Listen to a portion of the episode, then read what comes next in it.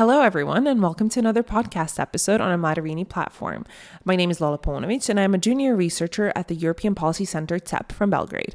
Madarini is a regional platform for young people from the Western Balkans. It gives young people the space to express themselves on important topics from environmental issues, freedom on the internet, to issues of democracy and the rule of law. You can visit us at www.madarini.org. Um, this platform is available in all languages of the Western Balkans as well as in English. Today, we have the absolute honor to welcome His Excellency Carlo Lo Cascio, the Italian ambassador to Serbia, and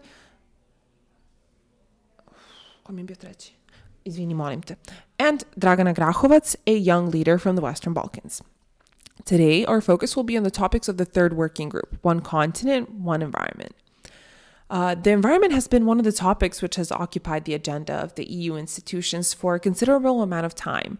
Uh, the adoption of the European Green Deal, the strive to become the first continent to become fully climate neutral, numerous packages, as well as countless euros invested for the adoption of clean energy sources and adaptation to climate change. Um, today, we'll reflect on the following overall question How do we organize environmental protection and the fight against climate change at the continental level? And what role do we leave for the Balkans in this fight? With all this being said, let us turn to His Excellency Lo Cascio. Welcome to the podcast. As I said previously, the green agenda has been quite a popular topic in the last decade.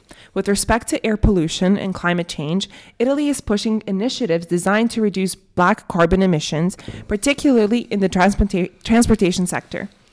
Through the Sustainable Mobility Fund, Italy has co funded nearly 190 projects at a total cost of 195 million euros. Could you point out some things that Italy, as a proud EU member, has been doing in the process of climate adaptation? How can these technologies or initiatives be applied here in the Western Balkans? Well, I will sum up uh, our work by saying that uh, Italy is back on track in fact, uh, we achieved key results in the field of climate change during uh, our G20 presidency and COP26 co presidency. We committed to work ourselves and urge other countries to do likewise in order to achieve a net zero greenhouse gas emission no later than 2050. Under Italian chairmanship, the G20 reaffirmed the most ambitious goal of the Paris Agreement to keep the average temperature increase to plus one point degrees Celsius in uh, 2100 compared to the pre-industrial era. Ecological transition is also one of the three priorities of the Italian Recovery and Resilience Plan, which has been financed by the Next Generation EU program. With the RRP and its reform, Italy is going to be a fairer and greener, allocating important funds to finance the management of waste and water resources, sustainable mobility, and energy efficiency of buildings. All these efforts will have a positive impact not only for Italy, but also abroad, where we could have and we want to export know how and best practices that could be applied locally. For this reason, we are working on realizing a waste and water management workshop in Belgrade by the end of this year.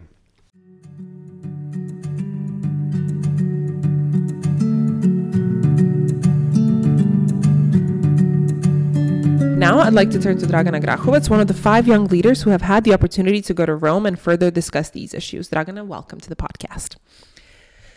So, first, I want to ask you how was Rome? How did you see the call for applications? How, why did you apply? And how did your background prepare you for the participation in this very important forum? Okay, first of all, I would like to thank you for inviting me to record this podcast. It's a really great pleasure to be here with you and talk to you not just because you work here, but also because you're my uh, co-worker, let's say, because you're also young European ambassador as I am now. Um, and um, so for the first question, uh, how was Rome?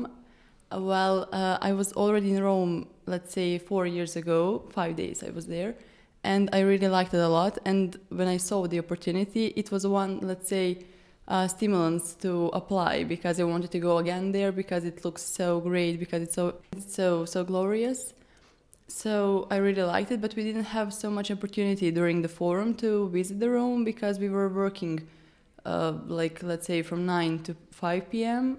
We were working on our proposals, and then we all, we only had time to visit the Rome during the night. Mm-hmm. But it's it was also great to go there with new friends. So I I really liked it. And um, how I saw the opportunity, well, uh, because I'm now young European ambassador, they showed us that uh, uh, application and when i when i read it and when i saw what they were what their aims were i felt really like that was a big chance for me but let's to be honest i thought that i didn't have so much chance to be no uh, why well because i'm not because i'm studying chemical engineer and mm-hmm. engineering and i thought that it was a call just for people who are studying eu laws and something familiar or something like that yeah and when I saw that I was chosen, I, I was really happy and I was a little bit shocked because it was a great opportunity to me to go there and to meet other people who mm-hmm. think like think like with me, like me. And I mean, I only um, applied for one working group, one continent, one environment, for which I was chosen, mm-hmm. because I didn't have so much, let's say, knowledge for other teams and other works, so other work, working groups so so I really really was honored to be to be chosen and to go there. That is amazing, and it's interesting that you pointed out that you thought it was solely for political scientists yes, and yes. Uh, let's say psychologists and whatever historians. But I want to know more. How did how did how is does your education in chemical engineering prepare you to talk about environmental issues? Do you have specific courses that you follow? Is it a personal interest of yours? Tell me more. Well, uh, since I'm only now second year at my faculty, we didn't, I didn't have a chance to, uh, let's say, have some formal education about environmental protection and environmental crisis. But let's say five years ago, when I started volunteering at Young Researchers of Serbia at some, let's say, environmental uh, uh volunteering acts and uh, projects, uh, I I became more aware about what what problems we do have here, in, not only in Serbia but the whole region. Young researchers of Serbia were my first step on this mm-hmm. path, and then I became involved. I, I was I was working in one, let's say, environmental organization, Impact Eco, and then I continued with World Wildlife Fund here, where I'm oh, when I where I'm uh, also now volunteer. Yes. And uh, as a young European ambassador whose key area is environmental protection, I had uh, so much opportunities to listen about not only a green agenda and other laws and environmental um, uh, documents that are that are uh, made in that are that are written in Europe and that also we have here on Balkan. And so let's say that those were the steps who, which introduced me to the to the topic. Mm-hmm. So now I want to more. Uh, I want to know more about your working group, which is titled "One Continent, One Environment." So tell me more about working there. Was it easy to come to certain conclusions, or even identify the problems, similar problems with your colleagues from the EU? Because I'm from what I've heard and what I've learned, it wasn't just people and young leaders from the Western Balkans who were there. It was also people from the EU. So how difficult was it to come to the same um, ideas and conclusions with your counterparts from the EU?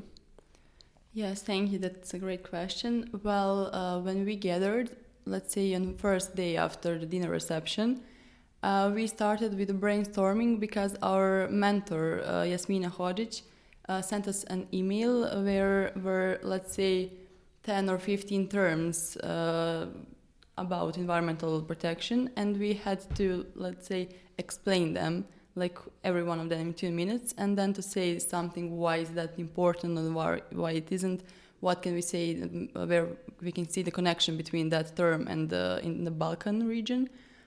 And then after all, we saw that we see the same problem, that we see that we have the most problem with our environmental protection here in Balkan. Because let's say uh, one, one uh, information, our 16 fabrics uh, pollute the, the air as uh, equal as uh, 220 from European Union. Oh my God! So we saw that like that when we see that fact that we have many many problems here in mm-hmm. Balkan, and even though uh, our working group consisted from 13 members and five of uh, us were only from the Western Balkan six.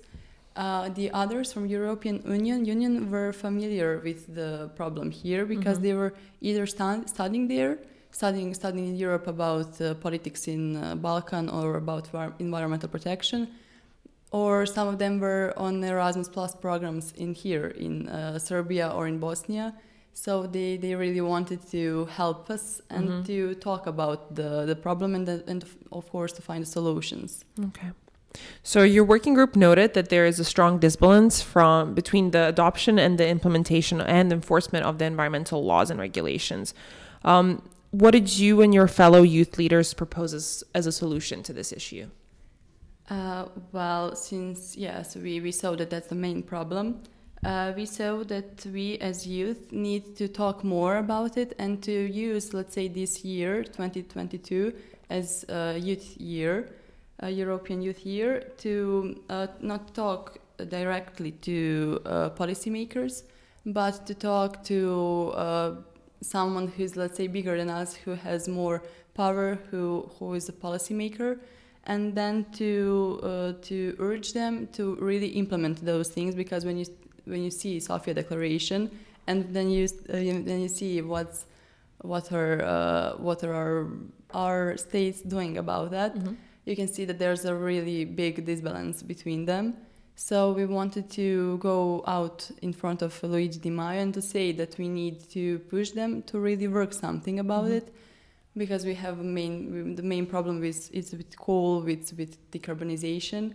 So we wanted to to reach the EU to recognize that the Western Balkans need to decarbonize uh, our energy systems.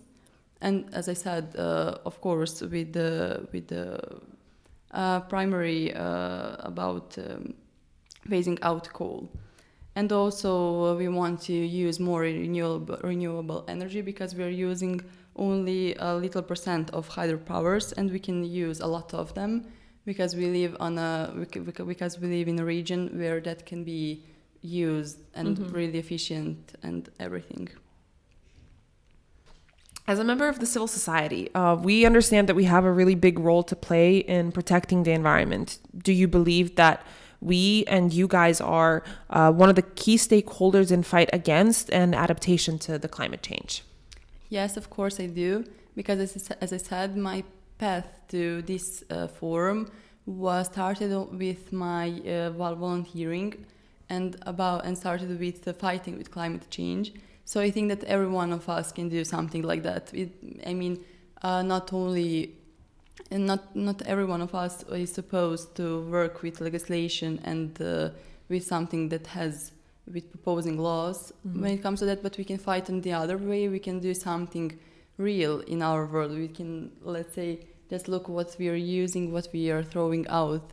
So so we think that we are the we are, the main we are the main. Um, stage that needs to we are the main people who need to fight against it um, so in so in the way we can do that we need to raise awareness among not you and me who know something about it but among other people and we can do that only through education starting with primary schools let's say and uh, making these declarations and everything that has with uh, with environmental protection visible and understandable for all people because someone who sees Sofia Declaration, which has many technical terms and uh, sentences, you can't quite understand what is it about mm-hmm. or what is about green agenda, even though it's a longer document, let's mm-hmm. say.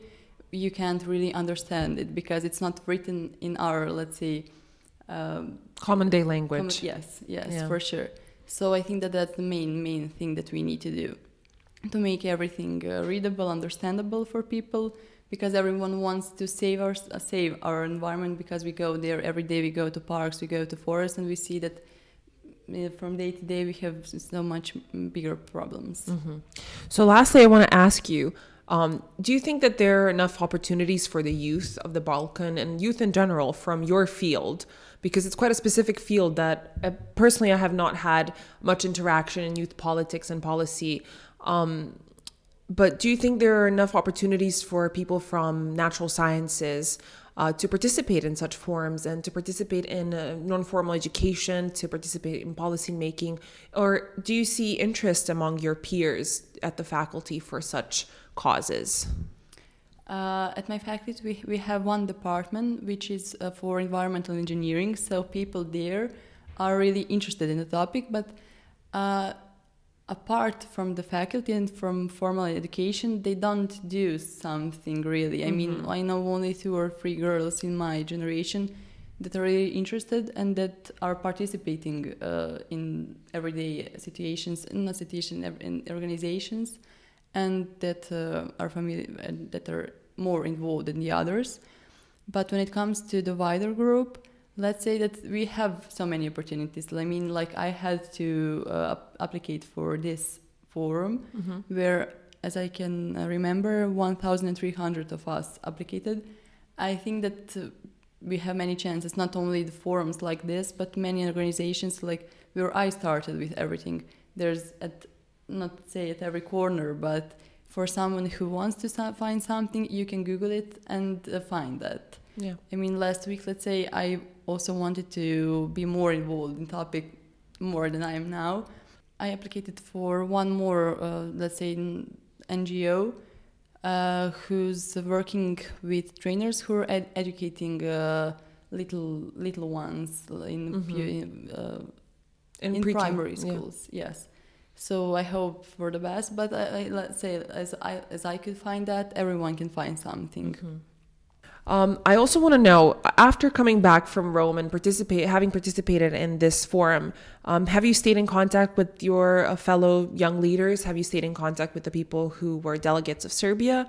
And what are your plans from now? How are you taking these conclusions to a higher stage? How are you propagating them and promoting the conclusions that you came to? Uh, well, I stay in contact, uh, let's say, first of all, with my Serbian group, but also we have a WhatsApp chat where all members are, so we communicate there even today, where we are sending, when we see some opportunities that not only us from Western Balkans can apply, but also for the whole European Union and for, for all of us. And specifically, I stayed in contact with my working group. We also have WhatsApp chat, and we started our conversation about and uh, working on the project.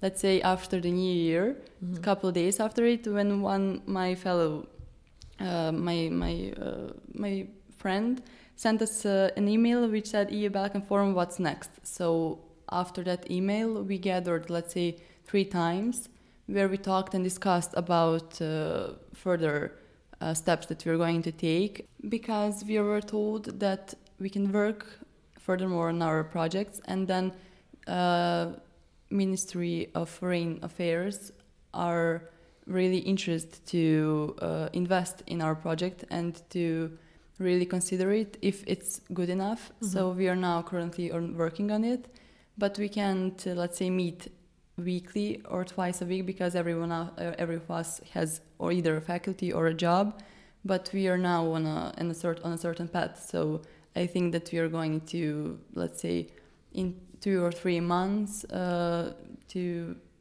uh, get with uh, a great idea and uh, and the and the developed project That's amazing. So, finally, uh, what do you want to say to the young people who are listening to us? Do you have any big conclusion or big recommendation for them? Well, I would say that they need to dream big and to continue dreaming like that because even if you think that you're not good enough for something, you are. You just need to fight for that, and uh, everything is achieve- achievable. So just dream and uh, stay on that path. Thank you so much. These were His Excellency Lo Cascio, the Italian ambassador to Serbia, and Dragana Grahovac, a young leader, and you were listening to the Mladerini podcast. See you next time, and goodbye.